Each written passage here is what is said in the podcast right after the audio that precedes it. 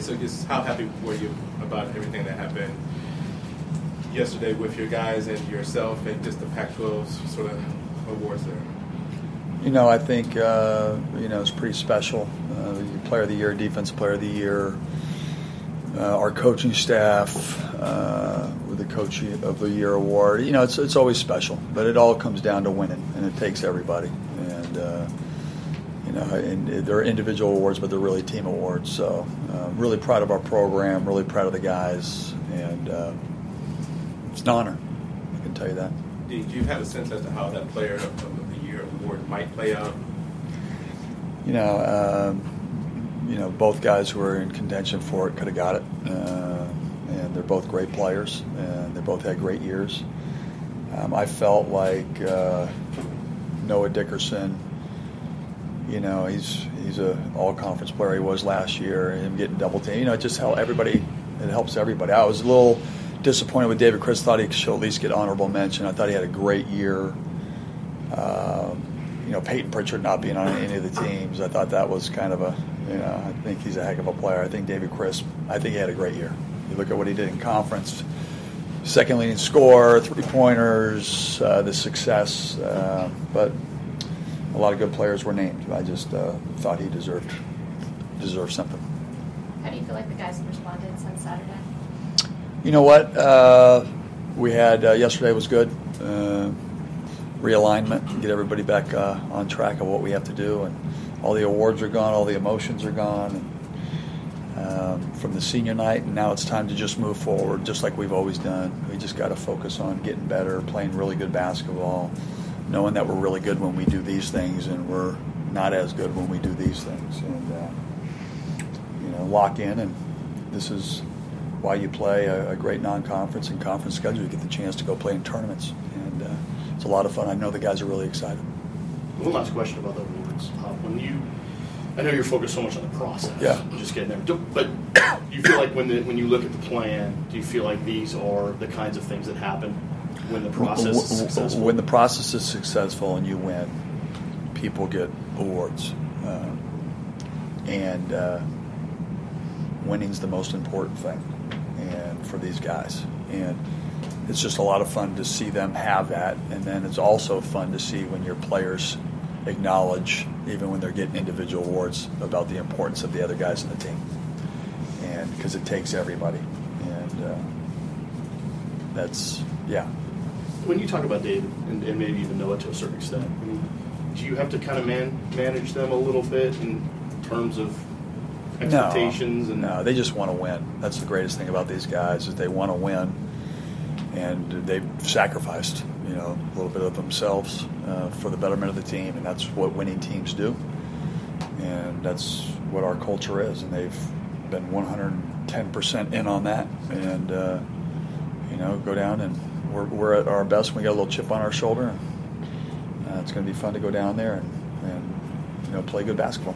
Do you think that you have to coach these guys a bit different, and it's probably even silly to ask, you know, but just having now the Pac-12 Player of the Year now on your team, and you're talking to him, and, and you know, and like he's got that. That I mean, he's going to look at me differently, like Jaylen, do this, man. Pac-12 Player of the Year. Hopkins doesn't know what he's doing. No, it's beautiful here in Vegas. It wouldn't be the first time. No, I'm kidding. You know, listen, these guys, we got high character kids. We got kids that want to win, and at the end of the day uh, they realize that it takes everybody. And uh, and uh, you know, we uh, listen. We didn't play our best game uh, on, on, senior night, and these guys want to prove to people that we're a good team, and we are a good team. We've proven it throughout the year, just obviously in that last night. We've done a good job responding to our losses so far this season. You got to go out there, got to have a chip on your shoulder, and you know, you got a great opportunity on a national stage to go out there and play good basketball, and that's what I know they're focused on is it hard to have that chip on your shoulder when you're the number one seed? I mean, like, how can you put, you know, be like the. Listen, to be honest with you, uh, you know, we had, uh, you know, we had an incredible season, and we were Pac-12 conference champions uh, before the last week of the of the year, and so, you know, we didn't play our best basketball. So I think that, like, we're we're in game by game mode right now, and uh, you know, so you know, conference champions, yeah, it's it's over. You know, this is a new season. This is the third part. This is the third season right now, and it's zero zero, and uh, that's why they call it March Madness. Uh, there's upsets. There's teams. Uh, you know, there's so many. There's so much great drama and competition, and it's just another great opportunity. And we want to play good basketball. You know, I just that's the bottom line. We got a really good team that for a long period of time has been playing great, and uh, we need to get back to that. I know you want the energy three days in a row. Do you have to manage minutes that way to keep that energy flow for the? My thing is, is I, I like okay. How are we going to get great today, and then how are we going to get great tomorrow? We'll know who we play, and then we're going to prepare, and then we're going to go and we're going to worry about the game. If I play five guys that game, and we're winning that game. Got to play twelve guys that game. We are winning that game. Then we will worry about the next one. One game at a time, one day at a time, and. Uh, um, you know, we do have depth. That's been a strength of ours this year, and uh, you know, we have a system that's a great tournament system, uh, and uh, hopefully, we can give the fans a great week of basketball. You know, it's a tournament is is really special, and being part of the Pac-12 tournament last year for the first time, and being part of the Big East and playing in Madison Square Garden, there was a, there was an energy to it that's elite. Uh, ACC, you didn't get that same feel uh, that you did there, and then last year being in the Pac-12 and seeing the energy outside and the fans and the environment, pretty special place. And so just to be able to be a part of that and hopefully do better than we did last year and get an opportunity to win uh, and play well is great for your fans, great for your program, and it's an incredible environment. So many teams are in that must-win mode to keep their seasons Yeah, going. You yeah. see this as really a wild tournament then? anything can happen. There's a lot of parity. There's a lot of good teams, good coaches. Guys are peaking at the right time. And that's just what, what this time of the year is, is done. Every game that we play is a must-win game. The first game of the year was a must-win game. Uh, the, the the Auburn for me was a must-win game. We just just what it is. Um, you know, no added pressure, but if you you can play with a sense of urgency and uh, you know play great defense, that's been kind of the, the synonymous thing with, with us when we're playing well and when we're playing exceptionally well. Our defense is at a high level, and then we're assisting and making shots. Uh, it sounds so simple, but it really is.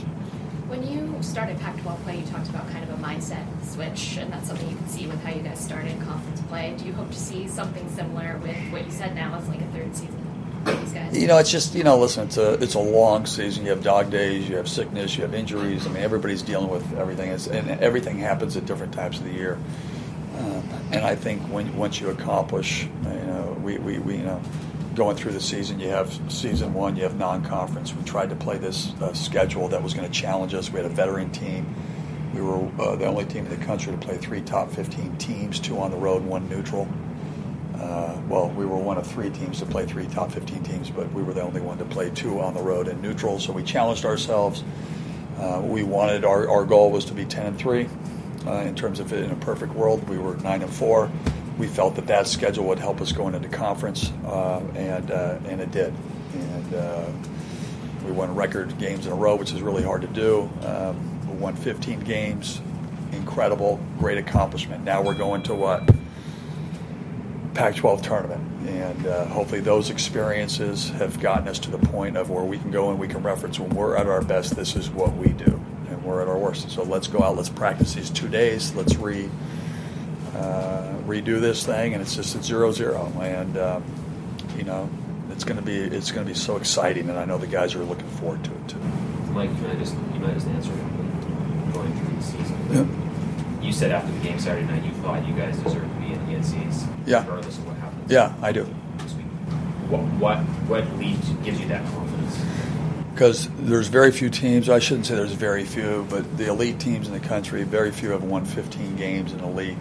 You know, we play in one of the top leagues in America. I don't care what some media think.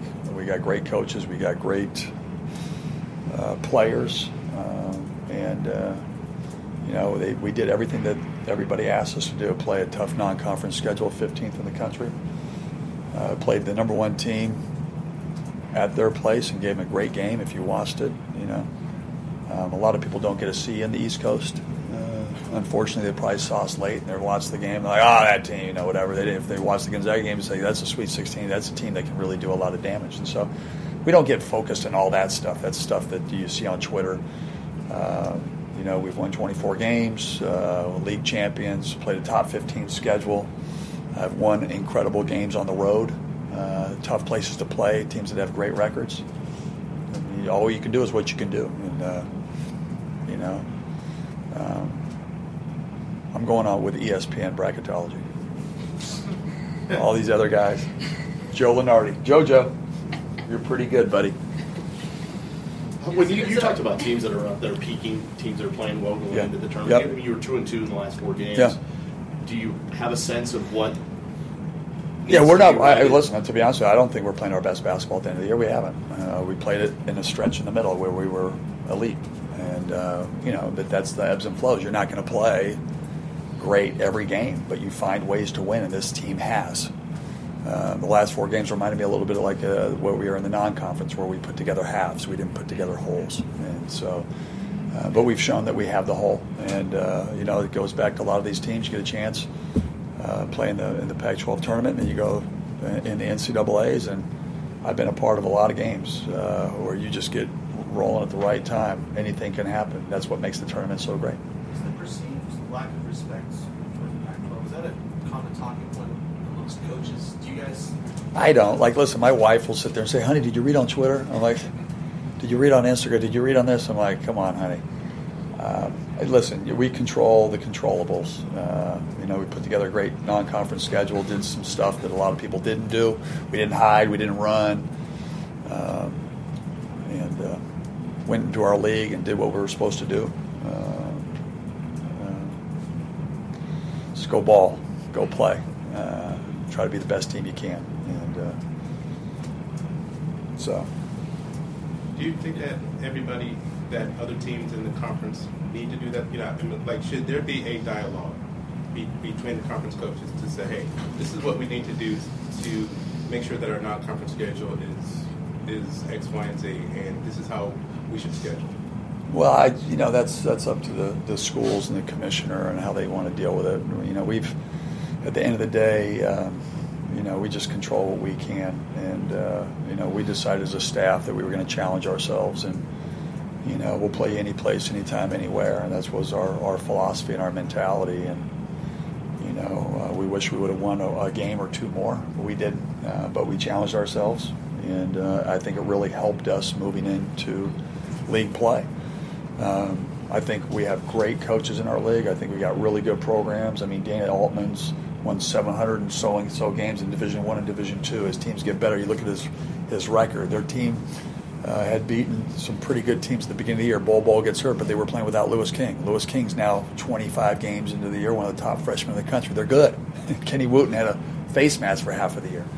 Now he's back. He's good. He's one of the best shot blockers in the country. Uh, you look at Oregon State; uh, they're tough to beat. They got three coaches' kids, top 50 players. They're always the you know. You, you never get separation. You look at the program. You look at UCLA. Obviously, what they went through, they got unbelievable talent. You know, we just we got to do better in the non-conference. Bottom line, that's what they judge you on. They don't judge you on teams getting better. That's where I think it needs to start looking at. There's a lot of teams that do what get better. That's what you know. It's, it's, it seems like there's so much weight put in into the non-conference, but um, I'm proud to be part of this conference. I'm going to fight for this conference tooth and nail. Uh, at the end of the day, you got to go out and you got to win. When you get to play against one of those teams, you got to you got to do it. A couple more guys. I know you- that uh, you guys watched the UW women's run in the Pac-12. Yeah. Did that give you guys any warning that some of these lower seed teams are dangerous coming in? Oh, we know that. We know that. I mean, listen. The bottom line is, is you, that's why they play the game. Um, and I just want to go back to another point, and I, I and I'll just I'll leave it at this. Sorry, Ash, she's going to get mad at me. But I always go back to, and this is just okay. So much of it is non-conference, right? You got to do what you got in non-conference, and I always I always go back to last year because Arizona State has been uh, the darling for us in the non-conference. They've gone out uh, last year. They beat Kansas. Uh, Kansas. They beat Xavier. Uh, Xavier. They beat uh, two number one seeds. They were number two in the country, and then they came in ninth in our league, but our league was bad. I was trying to figure out how does that how what what like who's creating that, right? I mean, this is they they went they're number two in the country. Not only they were hot, and then they won at Kansas, Final Four team. But then they go into our league, they come in ninth, but ah, the league's not that good. Got a problem with that. I know. I think that you know, I think that's you know, that's target golf. You know, like you know, but they're not saying, God, the league must be pretty good. That team will beat Kansas and, and, and, and Xavier and those teams. Got number two, came in ninth in that league. Wow. You know? I don't know. Last one. Uh, big picture question. She wants to kick me out. She's like, oh. You, you've got. I got All right. Sorry.